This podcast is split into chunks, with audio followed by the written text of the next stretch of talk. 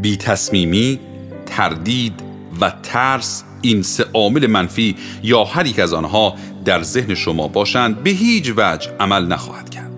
اعضای این سغلوی نامقدس به شدت به هم وابستند جایی که یکی از آنها پیدا شود دو تای دیگر هم دم دست هستند. بی تصمیمی جوانه ترس است. بی تصمیمی در تردید متبلور می شود این دو با هم مخلوط و به ترس تبدیل می شوند روند مخلوط شدن اغلب کنده است. این یک دلیلی است که چرا این سه دشمن بسیار خطرناک هستند. آنها جوانه می‌زنند و رشد می‌کنند بدون اینکه حضورشان مشاهده شود. علاوه بر این وضعیتی را تحلیل می کنند که جمع کثیری از مردم را به فقر کشانده است و حقیقتی را بیان می کند که همه کسانی که ثروت می اندوزند باید آن را درک کنند. خواه بر حسب ثروت اندازه گیری شود یا امر ذهنی دارای ارزش به مراتب بیشتر. هدف این است که نورافکن را روی علت و علاج شش ترس عمده بیاندازید.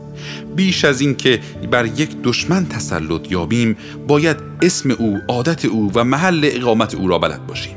ضمن خواندن این مطالب خود را با دقت بررسی کنید و ببینید کدام یک از شش ترس عمده اگر وجود داشته باشند خودشان را به شما چسباندهاند.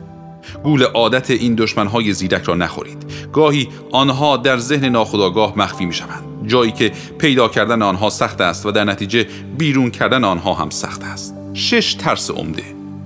شش ترس عمده وجود دارد. هر انسانی گاه دچار مخلوطی از آنها می شود اگر کسی به هر شش تا مبتلا نباشد بخت با او یار بوده است. این ترس ها به ترتیب ترس از فقر ترس از انتقاد ترس از ناخوشی ترس از پیری ترس از از دست دادن عشق یک نفر و ترس از مرگ. ترس های دیگر اهمیت چندانی ندارند و به طور کلی می‌توان آنها را در این شش عنوان طبقه بندی کرد. شیوه این ترس ها به عنوان آفتی برای مردم دنیا به شکل چرخه رخ می‌دهد. حدود شش ماه در دوران رکود اقتصادی ما در چرخه ترس از فقر دست و پا می‌زدیم.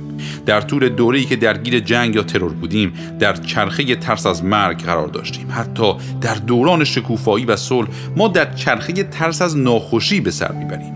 گواه این ادعا شیوع انواع و اقسام بیماری ها در سراسر دنیاست. ترس ها چیزی به جز حالات ذهنی نیستند.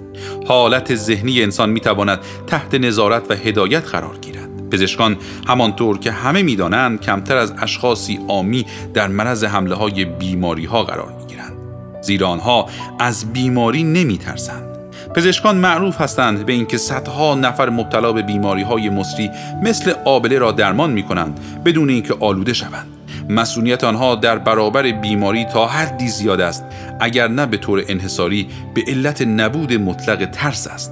ما نمی توانیم چیزی خلق کنیم مگر اینکه اول به شکل تکانه های فکری از ذهنمان بگذرد. به دنبال این ادعا ادعای دیگری با اهمیت بیشتر می آید به این معنا که تکانه های فکری فوری دست به کار می شوند و خود را به معادل فیزیکی خود تبدیل می کنند خواه آن افکار ارادی باشند و خواه غیر ارادی. تکانه های فکری که اتفاقی از میان هوا برداشته می شوند افکار رها شده از ذهن دیگر می توانند سرنوشت مالی، کاری، حرفه‌ای یا اجتماعی انسان را با همان قطعیت تکانه های فکری رقم بزنند که فرد با نیت و برنامه